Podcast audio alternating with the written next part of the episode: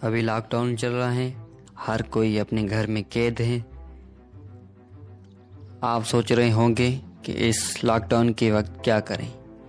میرے خیال میں یہ اچھا وقت ہے۔ جو کام آپ کرنا چاہتے تھے مگر ٹائم نہ ہونے کی وجہ سے نہیں کر پا رہے تھے۔ وہ کام کریں۔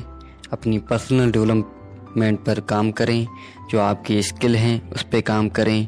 اس کو پالش کریں۔ اچھی بکس پڑھیں۔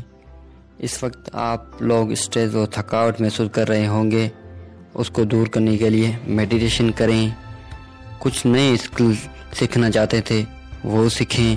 اپنے گھر والوں کے ساتھ ٹائم اسپینڈ کریں اور ان کا خیال رکھیں۔